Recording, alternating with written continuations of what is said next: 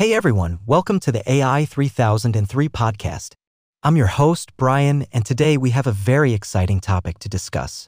We'll be diving into the world of natural language processing solutions with Azure AI services. But before we get started, let me introduce our guest for today. Please welcome Emma from Contoso. Hi, Brian. Thanks for having me on the podcast. I'm Emma, and I'm really excited to be here today to talk about natural language processing solutions with Azure AI services. Thanks for joining us, Emma. I'm really looking forward to learning more about this topic. Natural language processing is such a fascinating field, and I'm sure our listeners are eager to know more about how Azure AI services can help in this area. So let's dive right in. Today, we'll be focusing on Azure AI Speech, which provides a range of APIs for speech enabled applications. These APIs include speech to text, text to speech, speech translation, speaker recognition, and intent recognition. We'll be specifically looking at speech recognition and speech synthesis, which are essential for any speech-enabled application. Throughout this module, we'll cover how to provision an Azure resource for the Azure AI Speech Service, how to use the Speech-to-Text API for speech recognition, how to use the Text-to-Speech API for speech synthesis, and how to configure audio format and voices. We'll also touch on Speech Synthesis Markup Language, SSML, so, if you're ready to explore the world of natural language processing with Azure AI services, let's get started.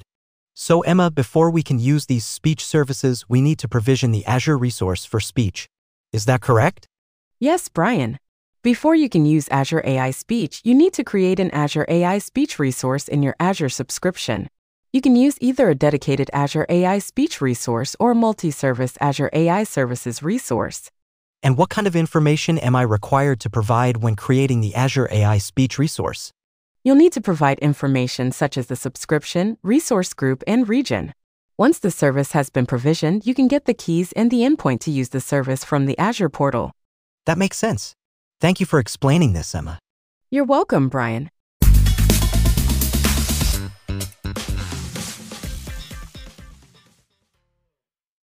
So, Emma, can you explain to me how we can use the Azure AI Speech to Text API? Sure, Brian. The Azure AI Speech Service provides two REST APIs for speech recognition the Speech to Text API and the Speech to Text Short Audio API. What's the difference between the two APIs? The Speech to Text API is used for general speech recognition and can handle longer audio streams.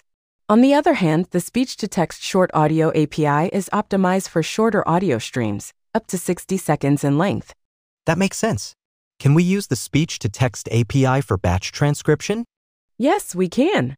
The speech to text API can be used for batch transcription, which means we can transcribe multiple audio files to text as a batch operation. That's great. How do we use the speech to text API in practice? To use the speech to text API, we need to follow a consistent pattern. First, we create a speech config object that contains the necessary information to connect to our Azure AI speech resource, such as the location and key. Then we can optionally use an audio config to specify the input source for the audio, which can be the default system microphone or an audio file. Next, we create a speech recognizer object using the speech config and audio config. This object acts as a proxy client for the speech to text API. Finally, we can use the methods of the speech recognizer object to call the API functions, such as recognize once async to transcribe a single spoken utterance. That's a clear explanation, Emma. What do we do with the response from the speech to text API? Once we receive a response from the speech to text API, we can process it. For example, when using the recognize once async method, we get a speech recognition result object that includes properties like duration, offset in ticks, reason, result ID, and the transcribed text. If the operation was successful, the reason property will have the value recognized speech, and the text property will contain the transcription. If no speech was recognized, the reason property will be no match, and if an error occurred, the reason property will be cancelled. That's really helpful, Emma. Thank you for explaining how we can use the Azure AI Speech to Text API. You're welcome, Brian. I'm glad I could help. If you have any more questions, feel free to ask.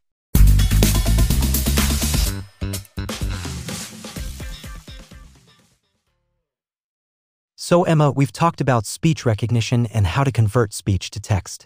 Now let's dive into the other side of the coin, speech synthesis. Can you tell us more about the text to speech API offered by Azure AI Speech Service? Absolutely, Brian. The text to speech API is the primary way to perform speech synthesis with Azure AI Speech Service. It allows you to convert text into spoken audio. That sounds interesting. Are there any other APIs available for speech synthesis? Yes, there is also the Batch Synthesis API. This API is designed for batch operations that convert large volumes of text to audio. It's useful, for example, when generating an audiobook from a source text. Ah, I see. So for most interactive speech-enabled applications, developers would use the Azure AI Speech SDK, right? Exactly, Brian. The Azure AI Speech SDK is commonly used for implementing speech synthesis in interactive applications. It provides a language-specific programming interface to interact with the text-to-speech API. That makes sense. Can you walk us through the process of implementing speech synthesis using the Azure AI Speech SDK? Sure, Brian. The process is similar to speech recognition. First, you create a speech config object that contains the necessary information to connect to your Azure AI speech resource, such as the location and key.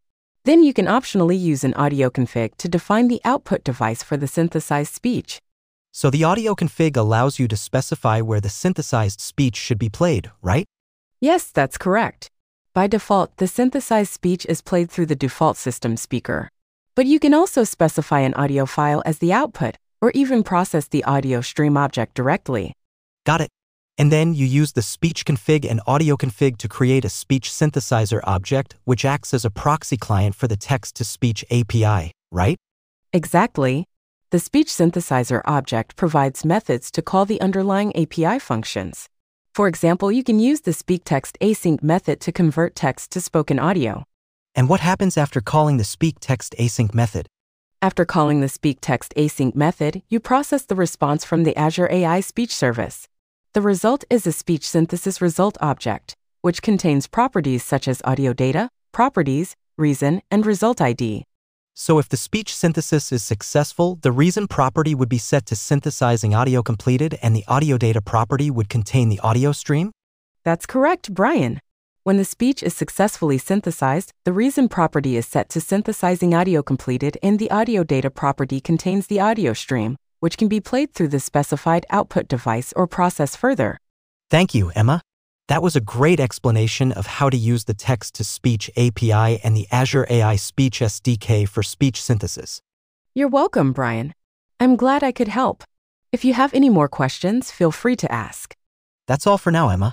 Thanks again for sharing your expertise on this topic. No problem, Brian. It was my pleasure. Have a good day. You too, Emma. Take care.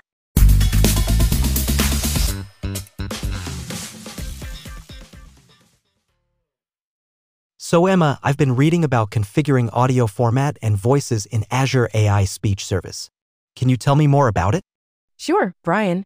When synthesizing speech, you can customize the audio format that is returned by the Azure AI Speech Service. You have the option to choose the audio file type, sample rate, and bit depth based on your specific needs. That's interesting. Can you give me an example of how to specify the output format? Absolutely. To specify the output format, you can use the set speech synthesis output format method of the speech config object. For example, you can set it to RIFF 16 kHz 16-bit mono PCM to get a 16 kHz 16-bit mono PCM audio file. I see. And what about the voices? How can I personalize my speech-enabled applications? The Azure AI Speech Service provides multiple voices that you can use. There are standard voices, which are synthetic voices created from audio samples, and neural voices, which are more natural sounding voices created using deep neural networks. That's great. How do I specify a voice for speech synthesis?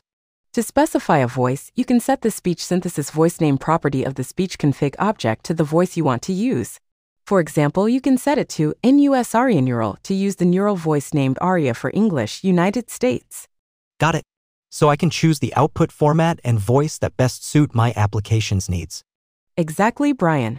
By customizing the audio format and selecting the appropriate voice, you can create a more personalized and natural speech experience for your users. That's an excellent insight, Emma. Thank you for explaining how to configure audio format and voices in Azure AI Speech Service.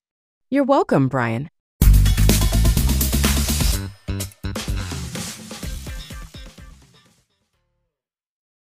So, Emma, I've been reading about the Speech Synthesis Markup Language, SSML, in Azure AI Services. It seems like a powerful tool for controlling the characteristics of synthesized speech. Can you give me an example of how SSML can be used in a real world scenario? Absolutely, Brian. Let's say you have a virtual assistant that interacts with users. You can use SSML to give the assistant a more natural and expressive voice. For example, you can specify a cheerful speaking style for certain responses to make the assistant sound more friendly and approachable. That's interesting. So, with SSML, you can control the speaking style of the synthesized speech. Can you give me an example of how to specify a speaking style using SSML? Sure, Brian. Here's an example of SSML that specifies a cheerful speaking style. Hello, how can I assist you today? That's really cool. SSML seems to offer a lot of flexibility. Can you give me an example of how to insert pauses or silence using SSML? Absolutely, Brian. Here's an example of SSML that inserts a pause of two seconds. Hello, I'm your virtual assistant. How can I help you today? That's really useful. SSML seems to provide a lot of control over the synthesized speech. Can you give me an example of how to adjust the prosody of the voice using SSML? Definitely, Brian. Here's an example of SSML that adjusts the pitch and speaking rate. Hello, how can I assist you today? Wow, SSML seems really powerful. Can you give me an example of how to use the say-as rule in SSML? Absolutely, Brian. Here's an example of SSML that uses the say-as rule to specify that a given string should be expressed as a date. Today's date is February 15th, 2024. That's really helpful. SSML seems to provide a lot of flexibility for customizing the synthesized speech. Is there anything else you'd like to add about SSML? Just one more thing, Brian. SSML also allows you to insert recorded speech or audio, which can be useful for including standard recorded messages or simulating background noise. It's a powerful tool for creating more dynamic and realistic synthesized speech. That's great to know, Emma. Thank you for sharing all these examples and insights about SSML. It's definitely a valuable tool for developers working with Azure AI services. You're welcome, Brian. I'm glad I could help.